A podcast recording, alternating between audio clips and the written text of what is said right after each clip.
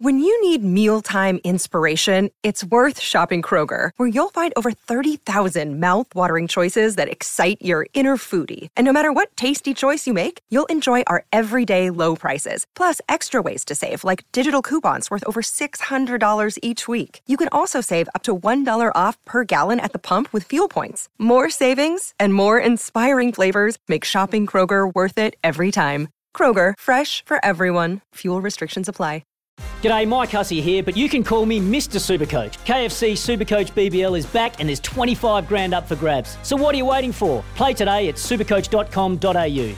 T's and C's apply. New South Wales authorisation number TP slash 01005. Let's celebrate all things Australian rugby. Should we celebrate all things Australian rugby? How much is there to celebrate when it comes to the Wallabies these days? Well, veteran broadcaster, rugby commentator out of Australia, Peter Mears, joins us on the program. G'day, Peter. Welcome. G'day, Mark. Thanks for having me again. God, you almost did the impossible, the unthinkable. You almost got up over France and almost ended their 10 game winning streak at international rugby level. However, you ended up losing 30 points to 29. What's been the general sort of consensus and feeling around that performance?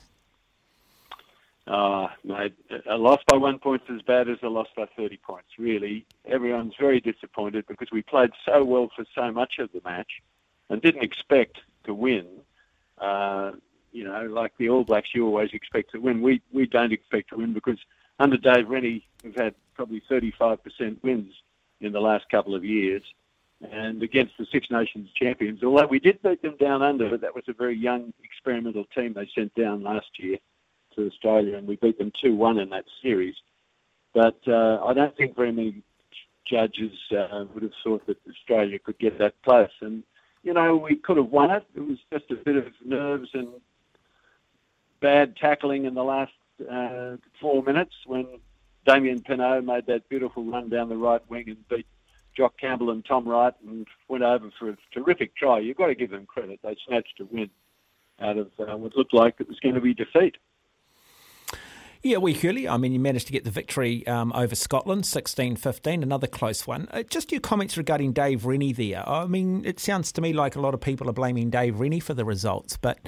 Uh, I mean, let's be honest. You can't turn a donkey into a thoroughbred. It's not like he's got that much to work with by, you know, the traditional high standards Australian rugby once had. Yeah, but I mean, he's probably not doing any worse than Michael Cheika was when he vacated the throne. Uh, look, I'm not. If I gave you that impression, I didn't really mean it's Dave Rennie's fault. Perhaps his selection policy could be part of the reason because he believes in rotation, and a, with a young, with players in key positions like the halves, for example, if you don't play them regularly, they don't have confidence and they lose their skills. Like Tate McDermott got on the field in the last match against Scotland for the first time in about five matches. He hadn't played uh, for months. Um, I mean, the Frenchmen had the same problem because they hadn't played for seven months. But um, you've got to sort of say, well, if you're going to look forward to the World Cup next year, you've got to have settled combinations, particularly in the halves, fullback wings, the front row, you know, those key positions. And um, he hasn't been doing it. He's paid the price for it. Although the previous week against Scotland, we snatched a victory we shouldn't have had. When uh, Blair Kinghorn missed an easy penalty from right in front, and uh, we won by one point.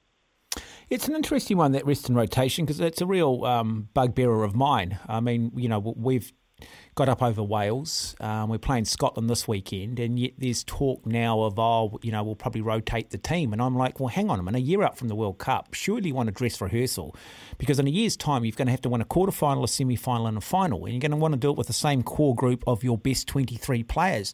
So surely you have a dress rehearsal now. And one of the criticisms I have with All Black rugby is that we don't have settled combinations either. We don't know whether our core group of players are capable mentally of putting three good performances back to back in the space of two weeks. Yeah, I agree with you. And um, you've had some surprising losses in, in the last 12 months. Uh, I'm a big fan of All Black rugby and I have great respect, uh, particularly as Australia has been beaten by them for so long.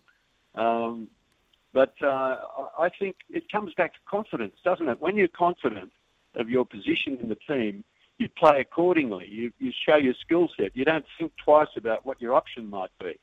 You just go ahead and do it. because you're used to it.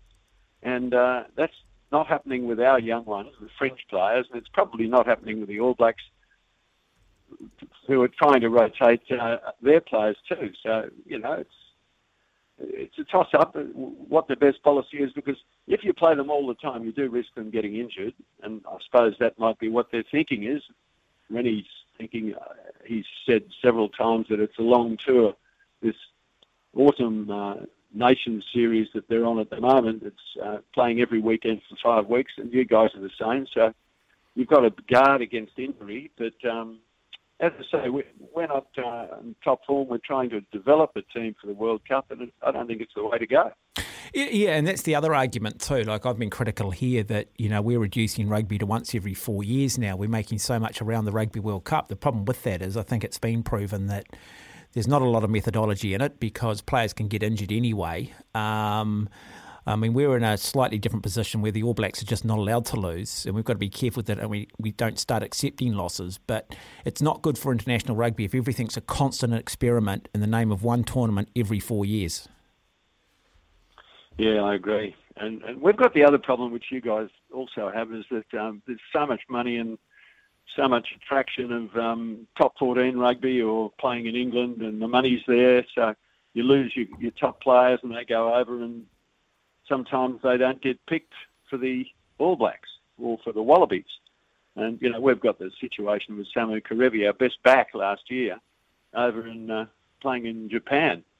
And uh, Quade Cooper, admittedly he's injured, but he was he was away overseas for quite a long while.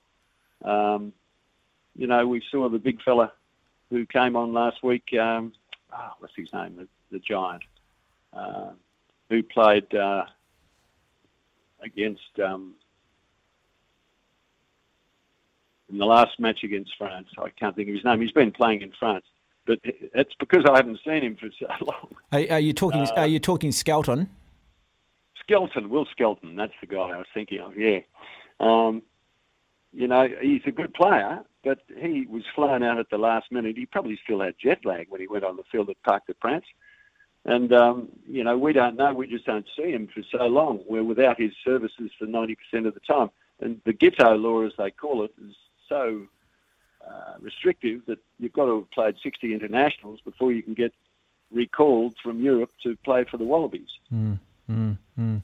So you take on Italy this week, France, Ireland the following week, and then Wales. Um, what are the expectations? Mm. You, would expect to beat Italy, wouldn't you? Never lost to Italy in 18 previous matches, but I watched uh, Italy Samoa and I was very impressed. I thought Italy played brilliantly. 28 nil at halftime. They won 49-17, scoring six tries to two. Uh, it was a consummate performance from the Italians. They've got a new style about their game. They're running the ball much more than they used to. They used to depend so much on 10-man rugby, but um, they won't be a pushover. I think Australia, having shown a bit of frailty in the last two internationals, will struggle to beat Italy at home in Padua. Can you take anything out of the fact that Ireland only just got up over South Africa, and yet this year, um, you know, the Wallabies did have parity with South Africa? Can you look forward to the Ireland game with any confidence? Yeah, I think we match up pretty well against Ireland. Uh, I watched that um, South Africa Ireland game, and I thought the referee was very kind to Ireland, to say the least. Um, I don't know if you saw it, but um, it wasn't an easy win, that's for sure. It was very, very close. And Springboks could easily have won it. Uh, they're a formidable team. Their forwards are terrific, um, but they're pretty easy to um, predict the way they play the game. Uh, and I think Australia worked them out pretty well last year. It was a very good performance, whereas beating France wasn't such an outstanding performance because they sent a young, new look team out here. It wasn't their Six Nations champion team they sent out here. Uh, the Springboks were pretty well at full strength. So I'm, I wouldn't be surprised if we if we beat Ireland. It could happen. Uh, certainly means a lot if we get uh, our top players back, like Taniela Tupou came back against France and he matched up with their massive forward pack really well. I think our pack held their own in the physicality stakes. Um, and if they settle on the halves, I think they've just got to make a decision. I think Nick White and Lolesio, the young guy, would be the ones that I would go for at this stage. I, I don't think Bernard Foley's got it at this stage of his career. Uh, he made mistakes, vital mistakes that cost two tries in the last international, and he's um, he's lost his pace. His goal kicking's reliable if he's in front, but he can't kick long range. Uh, and his defence is suspect. So I, would be going with Lolesio. Go for youth is my feeling. Cost you the Bledisloe Cup too, didn't he? He did, yeah. but that's a bit, that's a bit harsh to be fair. I think it was probably more the referee. Um, hey, look, um, Peter, just Hamish McLennan, the head of Australian rugby, he sort of come out and said he wants an Anzac side to take on the Lions in 2025. Um, how's this been received? Um, is there any sort of credibility in this, or is this just a bit of a pipe dream? Well, they did it, didn't they, some years 80, ago? 89, yeah, 1989. Yeah. yeah.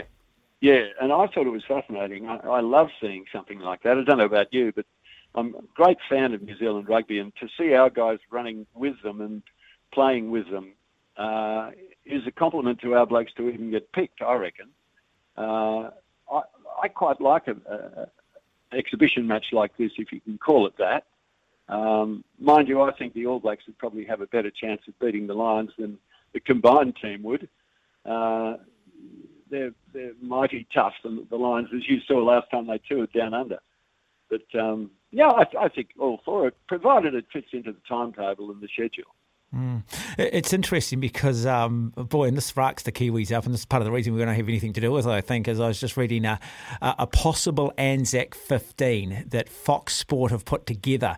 They've got five Australian forwards in the forward pack, so Angus Bell, Billy Pollard, Daniel Tupou in the front row, Nick Frost uh, as one of the locks, and then you've got Tupou Vaa'i uh, Kira Ioane, and Ardie Savea. You've got Rob Valetini at eight. I mean, we, we just find that laughable. Uh, then you've got yeah. Samu Kerevi um, Jordan Petaia, um, Joseph Suaalii, and uh, what's is it? Sorry, I can't pronounce. Joseph Suaalii, he's a rugby league kid. Yeah, well, he's not even playing rugby union at the moment. Yeah, and you sort of sit there and you go, Samisoni Taukei'aho, who has just been an absolute superstar this for the All Blacks, coming on on hooker, uh, coming off the bench, the likes of Tyrel Lomax. Will Jordan can't even make the starting fifteen, according to. Oh, you're kidding! Yeah, I, I mean, the best winger in the world at the it, moment. Well, I mean, this is it, isn't it? I mean, if you're going to pick a true Anzac fifteen, you do it like the British and Irish Lions. This is not a straight split down the middle, is it? This is based on merit. Yeah, yeah. No, that that's a joke. Billy Pollard hardly gets a run for the Australian team. Mm. He's just a kid mm. learning the the craft. There's mm. so hmm. many better hookers around than him. Hmm. Um, oh, look, that's always good grist for the mill, isn't it? That sort of selecting teams that based on just what you feel. There's probably someone at Fox Sports who doesn't even follow rugby who picked that team. He's probably a leaguey. no, absolutely. Uh, so, so, so, look, a year out from the Rugby World Cup, well, what sort of the expectations on the Wallabies team? I mean, let's be honest, it's, it's a one-off type tournament. You don't have to be the best side going into it. You, you, do need a little bit of luck. Sometimes you need the draw to fall your way a little bit. But I mean, I, I think if Australia can beat Ireland and beat Wales, then yeah, you certainly don't rule them out. I, I certainly don't write them off. Yeah, look, uh, we have a funny habit of bobbing up at World Cups. We've won two, um, and in 2015, nobody thought we'd do any good, and we got to the final. Um, so, yeah, I, I, think Australia is improving, put it that way. And Dave Rennie's a very smart coach. Uh, he's developing young players and making. We've got a lot more depth than we used to have, Mark. So, I think that's a good thing, particularly in the halves. Like, who do you pick? McDermott, Jake Gordon or Nick White. They're all equally good in different ways. So, uh, same with the fly half position. Um, look, if you're pretty right, you know how Australia fares in the next couple of matches against Italy, Ireland, and Wales will tell you a lot. Uh, and you know, provided they settle on combinations and they keep developing, and we don't get injuries because we haven't got as much depth as say the All Blacks have. Mm-hmm. What's the weather like over there today, Peter? Uh, it's fine and sunny with a little bit of wind, but gorgeous. Like every day. Yeah, like yeah, on the Sunshine Coast goes without saying, doesn't it? Oh no, stunning, stunning part of the world. Hey, Peter, lovely to have you on the program. Thank you. And talking to you, mate, I enjoy it every time. Cheers. Peter Mears out of Australia there talking all things Australian rugby.